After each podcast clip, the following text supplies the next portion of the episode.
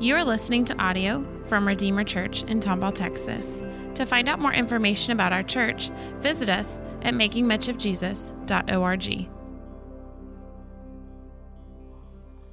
Amen. It's good to see you, and I really mean that.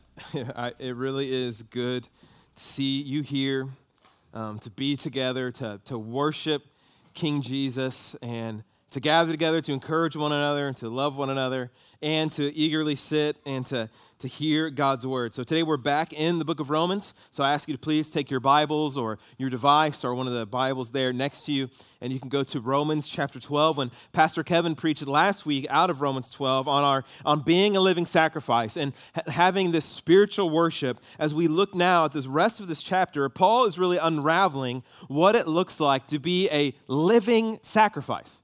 I, love the conundrum of those two words together a living sacrifice, not a dead one, but a resurrected sacrifice with the resurrected Christ. What does it look like to be a risen, living, empowered by Christ human being? And this is what Paul shows us. And this is significant. If, I just want to remind you, look at verse 2, what, what Kevin showed us last week and what we see from Paul. In 12 2, he says, Do not be conformed to this world. That's huge. Don't be conformed to this world, but be transformed by the renewal of your mind. And here's why this matters because the world is constantly blaring messages to us. Every billboard you see is trying to disciple you. Every ad you see in social media is trying to disciple you. When you accidentally or unfortunately put it on the news, especially local news, good grief, that's trying to disciple you. They're all communicating a message and a manner, something to think and to believe, and then how to act. How to act about your opinions and how to treat those who disagree with you or those who agree with you, how you should respond to these scenarios. The world is constantly trying to teach us something. That's why God tells you and I in His Word do not parrot the ways of the world. We must be renewed, have our minds renewed under the reign of King Jesus. So, what does it look like to be a living sacrifice? He tells us, let's begin looking in verse 9. And as we do every week, if you're able, let's stand together for the reading of God's word, and we'll begin in verse 9. And the Holy Spirit tells us, let love be genuine. Abhor what is evil, hold fast to what is good. Love one another with brotherly affection, outdo one another in showing honor. Do not be slothful in zeal, be fervent in spirit. Serve the Lord. Rejoice in hope. Be patient in tribulation. Be constant in prayer. Contribute to the needs of the saints and seek to show hospitality. Bless those who persecute you. Bless and do not curse them. Rejoice with those who rejoice. Weep with those who weep. Live in harmony with one another. Do not be haughty, but associate with the lowly. Never be wise in your own sight. Repay no one evil for evil, but give thought to do what is honorable in the sight of all. If possible, so far as it depends on you, live peaceably with all. Beloved, never avenge yourselves, but leave it to the wrath of God, for it is written, Vengeance is mine, I will repay, says the Lord. To the contrary, if your enemy is hungry, feed him. If he's thirsty, give him something to drink, for by so doing, you will heap burning coals on his head. Do not be overcome by evil, but overcome evil with good. Let's pray together. Holy Father, help us now as we look at your word, as we seek to hear from you by the Holy Spirit under the reign of Christ. Meet us now, King Jesus. Lead us and guide us by your word. And it's in your mighty name we pray, Lord. Amen. You may be seated. If you've ever been to Harwin Street down in Houston, you probably went there for one reason and one reason only. It was probably the same reason that my aunt took me there when I was in middle school. and it was to get some premium knockoff clothes.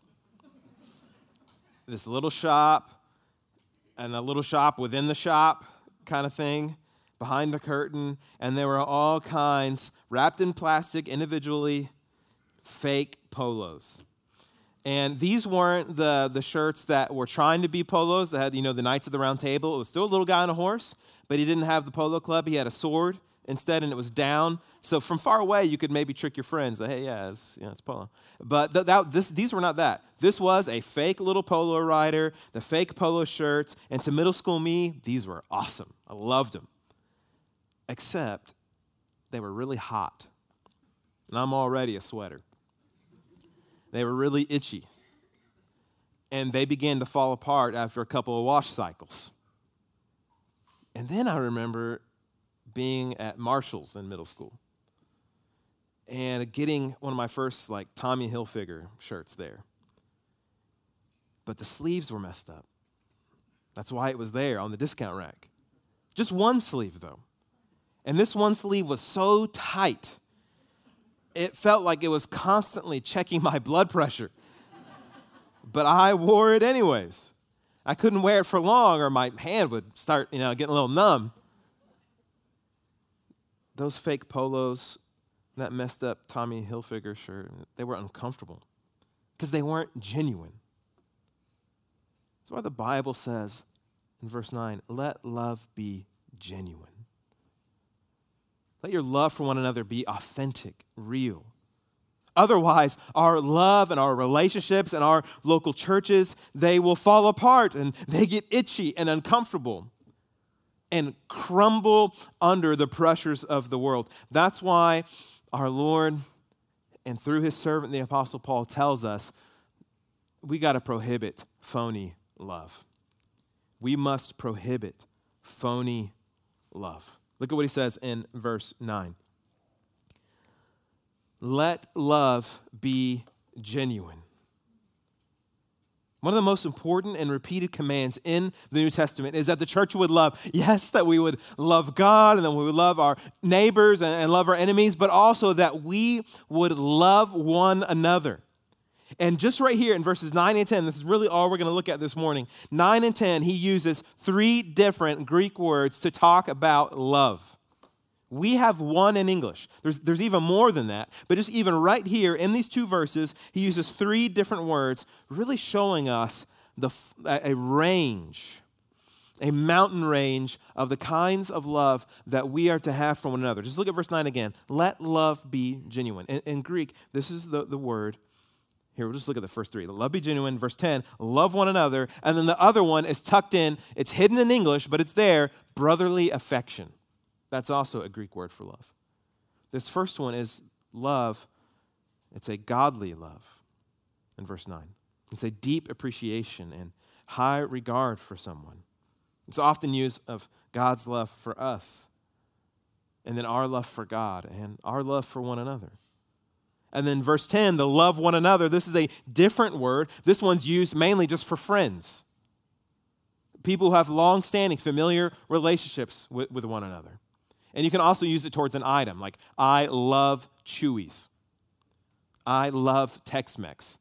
You wouldn't use the one from verse 1 unless you needed counseling that you said, I love Tex Mex. You wouldn't use that word that way.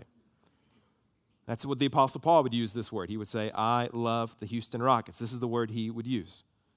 And then the next one in verse 10 brotherly affection.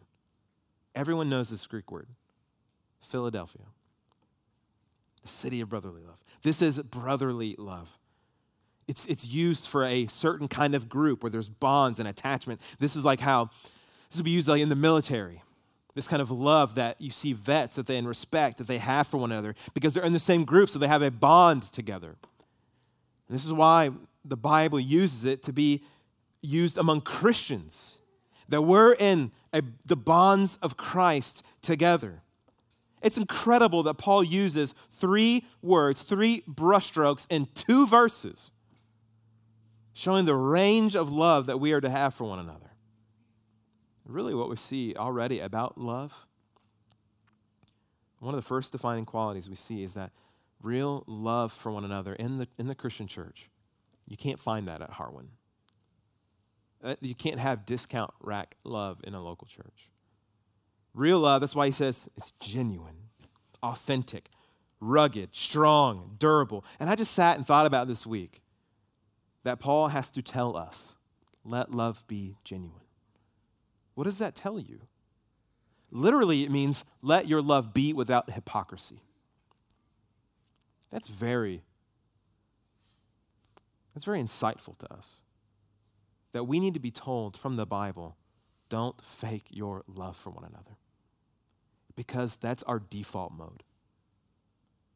Our default mode is to not have genuine love for one another. If it, if, it wa- if it weren't, we wouldn't have this in the Bible. But our default is to fake it, is to be phony, to be fake towards one another, to pretend we have love for one another. So the Bible's saying, don't do that. Don't fake it till you make it. Don't just go through the motions. So, what are we supposed to do? Renew your mind. Do you remember what King Jesus told us in John 13? In John 13, just listen, Jesus says, I give you a new command love one another. Just as I have loved you, you are to love one another. Now, he says that pre cross, pre crucifixion. He's telling the disciples, love one another as I have loved you. So we can include the cross in there and his, his humble death and him laying down his life. Of course, we can apply that, but we can forget that this is before the crucifixion. So, what does this mean? The way he was kind to them, the way he was patient with them, the way he, the way he kind of dealt with Peter just being Peter throughout the Gospels, the way he loved and corrected and guided. He tells them, You've seen how I've interacted with you for these three years now. Now I want you to love one another in that exact same way. And then Jesus adds, By this, by your loving one another in the ways I have loved you, everyone will know you're my disciples if you love one another. Everyone will know you are my disciples by the way you love one another.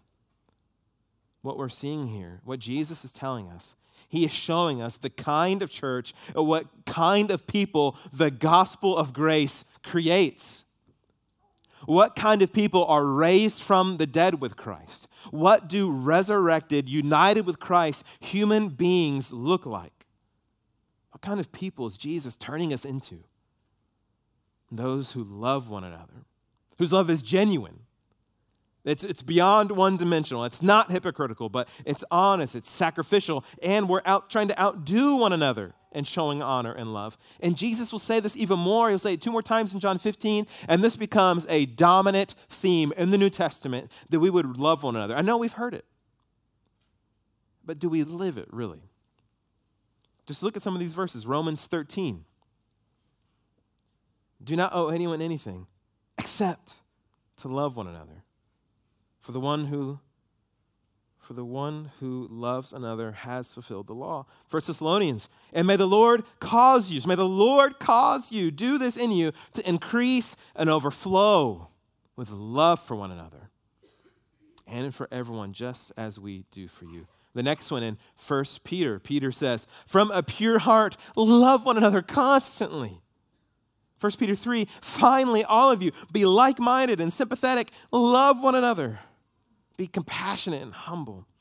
And the last two, 1 Peter 4, he says, above all, maintain constant love for one another. Since love covers a multitude of sins. And the Apostle John in 1 John, this book, 1 John, is littered with the word love. This is just one example of it. And he says, Dear friends, let us love one another. Why? Why all this talk about love? Because love is from God and everyone who loves has been born of God and knows God. Love for one another, non hypocritical, hypocritical, genuine, non segmented love is what the Bible's calling us for. We can love, but usually we partition our love. We, we put room dividers up and cubicle our love to just love in our comfortable pockets of people that we're comfortable loving and respecting and honoring. This was common in the first century too. The rich would love the rich, be with them. And the poor would love the poor. They would stick together.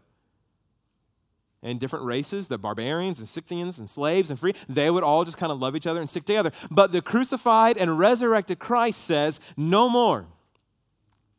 in my flesh, when, I, when he dies on the cross, he has torn down this dividing wall of humanity, and now he's uniting us all together in him.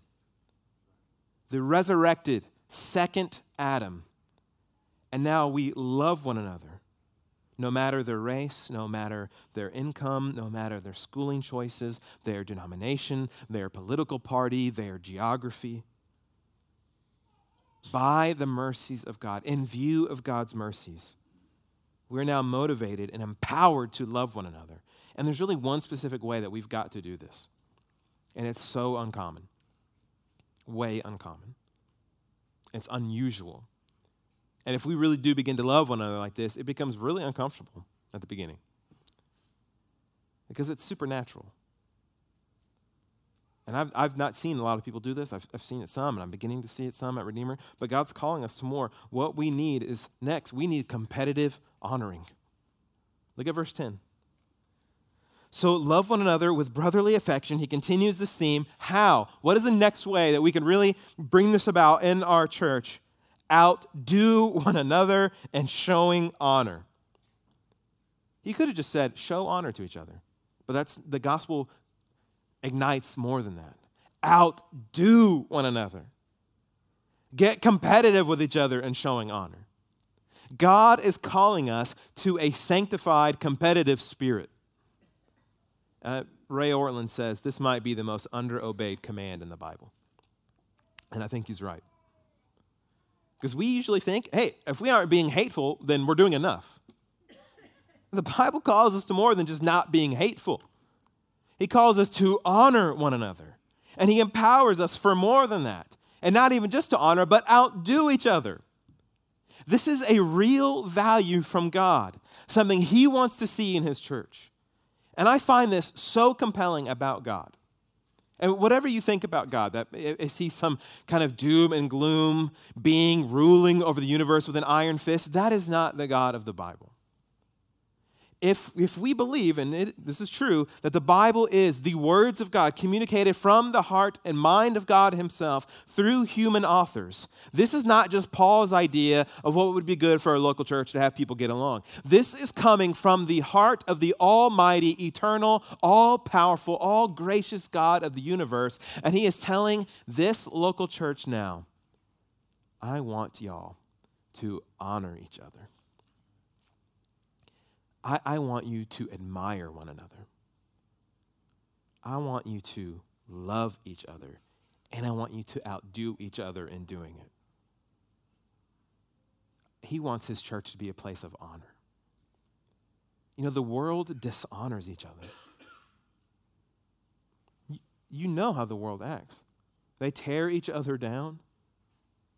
Celebrities get ripped apart in our world that your sins in the world are never forgotten, never forgiven. You can ask for forgiveness, you won't get it. It lives on on the internet, lives on in the tabloids. The TMZification of the world is hell on earth. God forbid it would ever be in his church. But God says, his people, the church, those whose sins have died with Christ, and who've been raised to newness of life with Christ, who've been given forgiveness by Christ, that we've been now made new, that we should honor each other.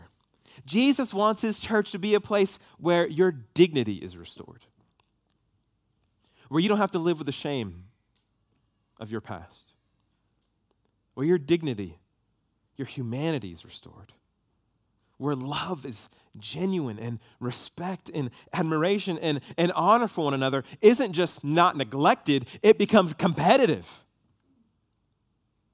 It's easy for a church to have a uh, dignified and uh, honorable doctrinal statement on their website. That is way easy. That's not supernatural. But when love and honor, honoring, outdoing one another, and showing honor happens, that's supernatural. That's Christianity. You know, I don't, I don't think I've ever been in a church where people felt too honored. Has anyone been in a church that's like that? Like, oh man, that, I just felt too honored there. That, that doesn't happen. But God wants it to happen. You, I don't think anyone's ever been in a small group and been like, man, it, I just feel like, I feel like I'm a king. I feel like I'm a, I'm a, I'm a queen. I feel like I'm, a, I'm royalty among these people. What if that could happen at our church? God seems to think it can.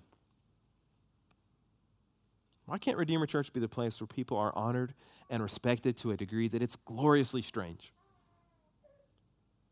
I mean, there's too many news reports of churches doing dumb things, and pastors and church members doing awful things to one another. I would love to see press clippings, Facebook reviews, Google reviews, where it says, those people honor each other. And it's like they have an insider game that's public to everybody, where they're trying to outdo each other and showing honor. Guys, how we treat one another matters to Jesus. He wants us to love one another without hesitation, without hemming, and without, without hawing, without kind of seeing do they deserve it or not. Just like there aren't meant to be barriers to love, there aren't meant to be barriers to honoring each other. This expression of love. I mean, think about Paul is telling Roman Christians to honor each other. You take a snapshot of Rome and all the people that live there, and think about what's happening in this church. This is radical. It's radical in the first century. It's crazy in the 21st century. He, he's telling, I want the rich Christians to honor the poor Christians. Rich don't honor the poor. But in the church, everyone's equal. Rich honor the poor. What would be even more unthinkable is men honoring women in the first century. That's, that's otherworldly. Because the gospel creates a new relational dynamic because of our love in Christ and our love for one another in Christ, we become new people. Free, honoring slaves and servants. See, the gospel creates a culture of honor because we've all been defined by Christ. And so now we understand honoring each other. I mean, Derek Jeter had this big retirement ceremony at Yankee Stadium. I don't know if you saw on the news or on ESPN or on the internet. It was really compelling. People are wearing his number everywhere. They got hats with his logo and, and his slogan on it. And even other players were wearing his number just to honor him. Statues, the whole stadium cheering.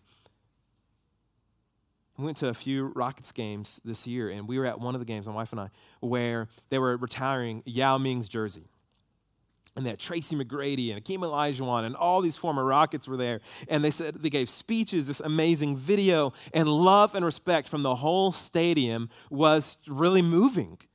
And people were saying all these amazing things. And even at other Rockets games that I've been to or watched on TV, they show Akeem Olajuwon, the best, you know, Rocket of all time, sitting courtside, and they show him sitting there, and the whole stadium, people stand up, yeah, and start clapping for Akeem. Even if I'm at home, I want to stand up and yeah, Akeem, and start clapping for him. But Jeter and Yao and Olajuwon, they were all honored for their accomplishments.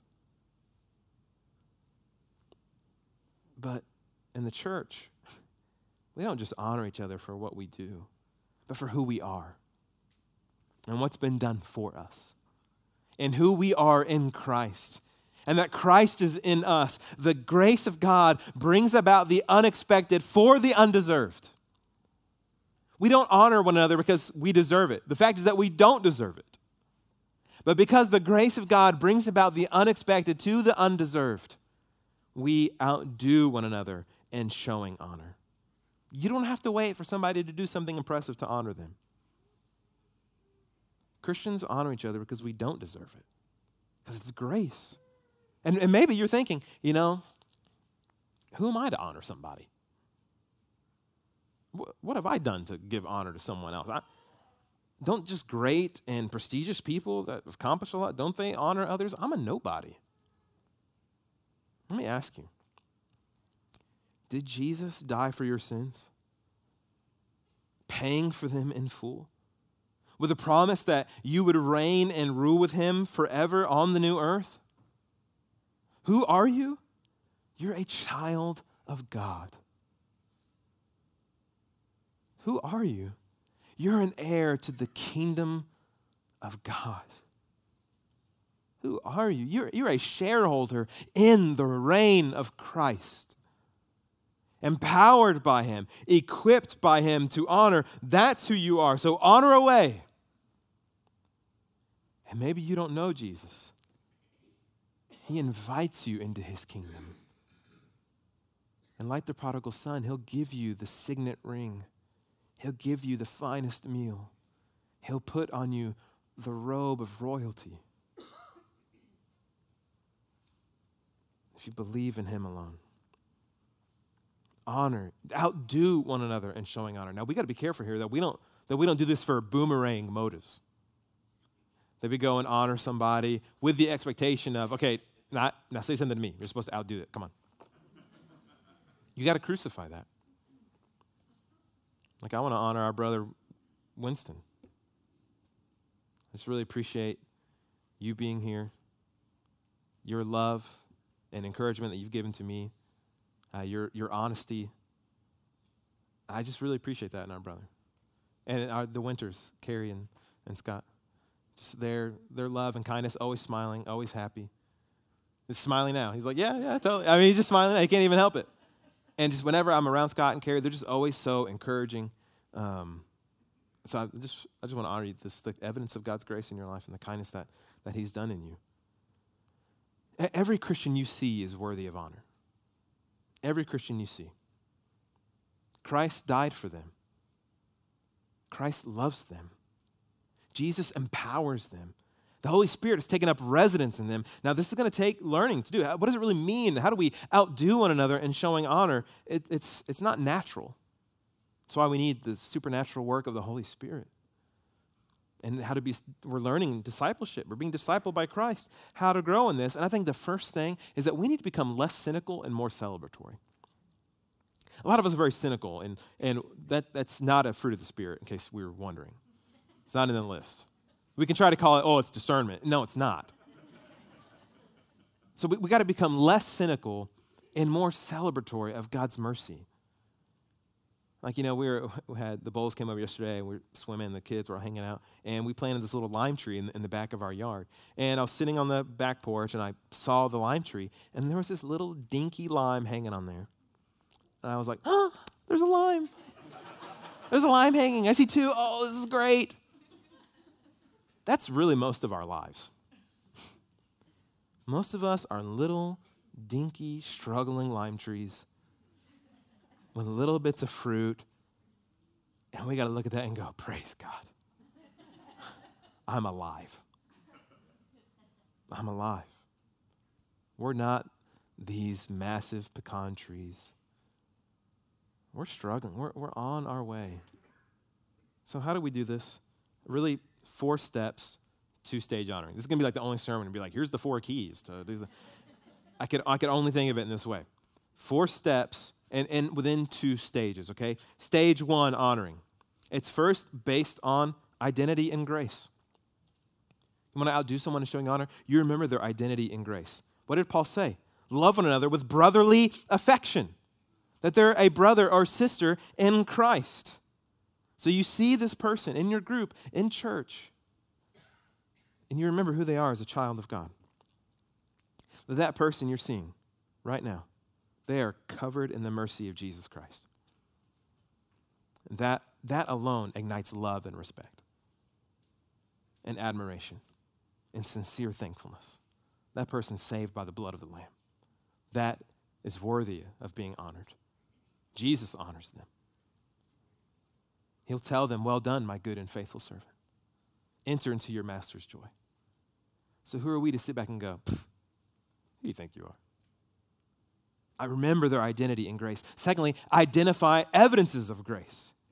Remember evidences of grace in their life. How do you see them working out their salvation with fear and trembling? Because it is God who is at work in them, both to will and to work to his good pleasure. When you see them praying for someone, when you see them serving, when you see them just encouraging somebody, these are evidences of God's grace. Now, some of us are nicer than others, that's true. But when we see the Bible being lived out, these are evidences of grace. Even sin being confessed is an evidence of grace. Because we can't do that on our own. It's only the Holy Spirit at work in us. So remember their identity in grace and then identify evidences of grace in them, and then you can encourage them right away. And then now you move into stage two. Stage two. Honor them personally. These don't have to be in this order, but usually this maybe how it happens. You honor them personally. Now, this is not like you have to be like, I'm going to honor you now, and I just want you to receive this. Maybe the first couple times you got to do that because it's kind of awkward. We don't really know what we're doing. Just say, you know, I want to honor you.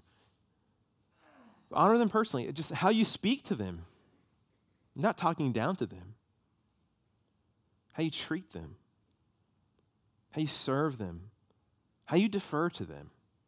And not look out to your not looking after your own interests, but to the interest of others. How you encourage them, admire them to their face. I think a good definition of honor is, is to is to is to gossip good things to their face gossip good things to their face, and gossip good things behind their back, and gossip good things in public. That's the second one. Honor them publicly, in front of others, at group, with friends. Gossip good things about them. And God wants this to happen. And God not, says, He says, I want you to win at this. I want you to win at being last. You know, Martin Luther said that, you know, the world, the, the unrighteous people, they, they are constantly trying to seek their own honor and look at the faults in everyone else. But Christians, we know our faults. But now we've been made righteous in Christ, and so we're looking to honor others. Outdo each other in showing honor. Outdo each other. And since I'm up here, y'all are about to lose. Since I got the mic, I got the face mic. I get to outdo y'all in showing honor. I really want to honor Amanda Moore, if you don't know her. She serves a lot behind the scenes. She brought in the communion trays just before the service. She's an amazing servant at our church. She serves like crazy in Redeemer Kids, helps organize childcare and helping families and helping our church in ways that you may not notice. I praise God for our sister Amanda. And also, when I think about Redeemer Kids and all their servants, uh, Jenna Ortmeyer, Chris and Jenna, and what they do over in Building C.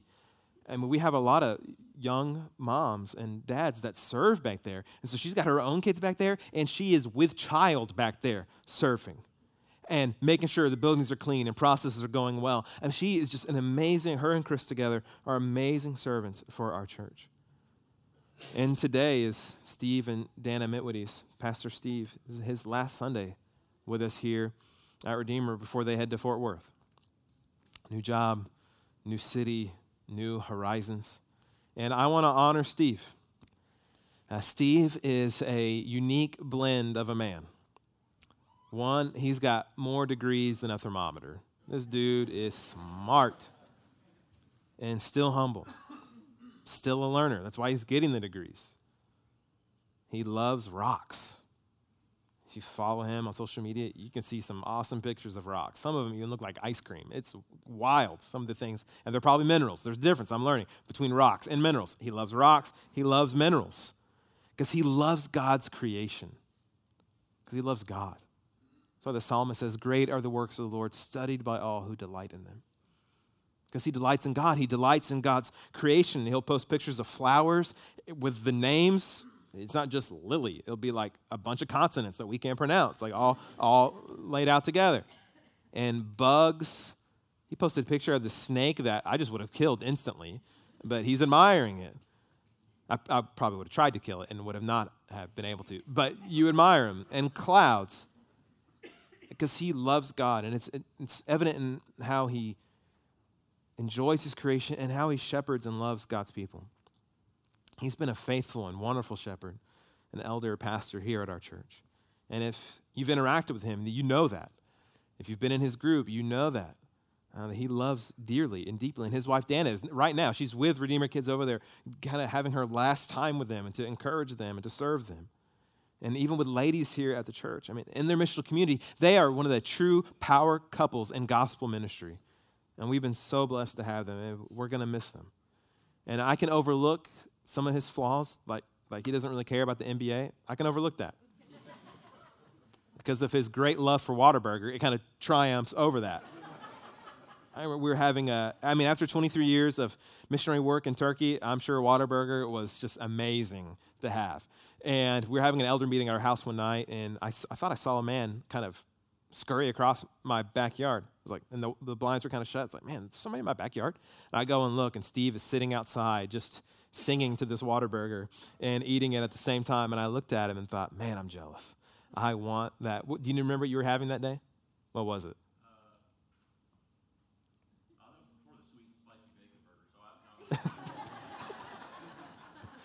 Man, it's a good thing you're only going to Fort Worth and they got it there. You're good. You're settled. I want to also, more seriously, uh, I want to honor Steve just as our most elder elder. That joining a church, like when Steve came to our church, I remember telling my wife, Natalie, like, why is he coming here? This guy is amazing. I, I was so floored and humbled that not only would Steve come to our church, um, a man as gifted as he is, experienced as he is, to come to a place where there's a young preacher like me. When Steve has joked and loved that he has beard hairs that are older than me. Um, and it's, and it's common for older men to despise younger men, especially among pastors, sadly. And I, I never felt that from you, ever. Way smarter than me, way smarter than all the other elders combined. I think it would be so evident. Way more experience, 23 years as a missionary in Turkey, and countless service in the local church. That he would come here and serve alongside me is astounding. And so, man, I just want to invite you to come up. And uh, if any other, I saw Skip is here. Skip, you, you, can come up too. And Kevin, you can come up too if you want. Um, just want to, did I see Skip? I thought I saw Skip here. Oh, there you are. Yeah, come on up, man. Um, I'm going to give you a, a, parting gift. And so I'll have Kevin given to you because we post this service on video, so I'll, I'll, I'll stay up here. Uh, other one, right there. Yep, yeah, that stack of things. First one I want to give you, man, is a fountain pen. And it's already got ink in it, so you're good. You can use it. And I can teach you how to refill it. So there's one thing I can teach you, because I know you're, you're, you're not all aware on that. I'm not all the way on a lot of things. I'll help you. I'll help you, man. I got you. And this way, when you're writing notes, grading papers, or drawing pictures of me in your diary, you can just. You can remember how much you miss us, but you, I'm sure you won't need help with that. Um, and as a collector, I, I, and someone who loves to collect rocks, loves to correct, and all, Steve loves history. He loves to teach historical theology, he loves to teach church history. Is wanted to give you the give him the box first, and this is the first volume of the recently discovered, never before seen Spurgeon sermons from his first year as a pastor in England. And as he served, uh, a man, Christian George, he's a professor at Midwestern, he was doing his PhD work on Spurgeon. He was in the UK, walked into this library and said, Hey, are there any Spurgeon books that I could work with? And they said, Yeah, there's a stack of journals over there. You can go look at those. They didn't even know what they had there were Spurgeon's actual journals never seen from his first like seven years in ministry when he began even preaching as a teenager. So now they've taken high res photos, typed them up. Uh, they did all this amazing work. So there are his early sermons. Wanted to bless you with that, man, as I knew you would enjoy it. And to even take it a step further. Because one, I think you look like Spurgeon. Look at these pictures.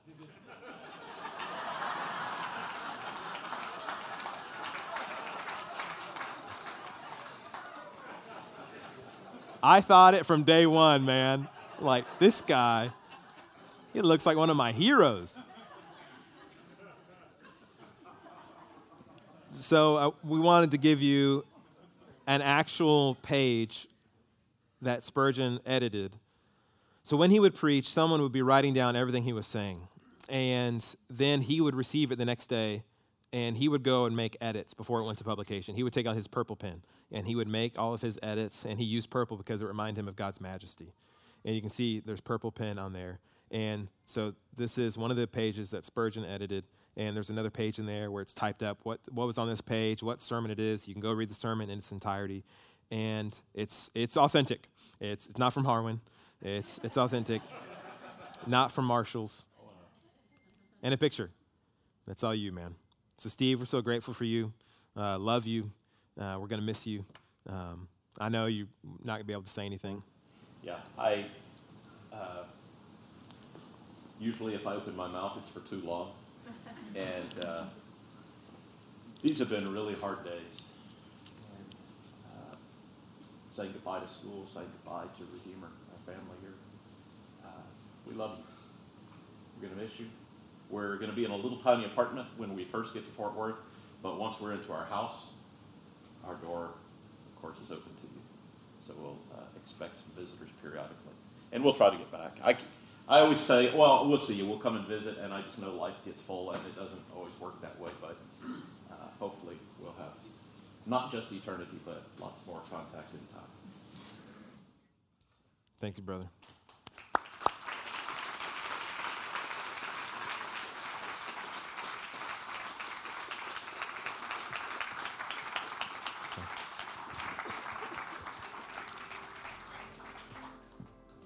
So, brothers and sisters, let's let's let love be genuine.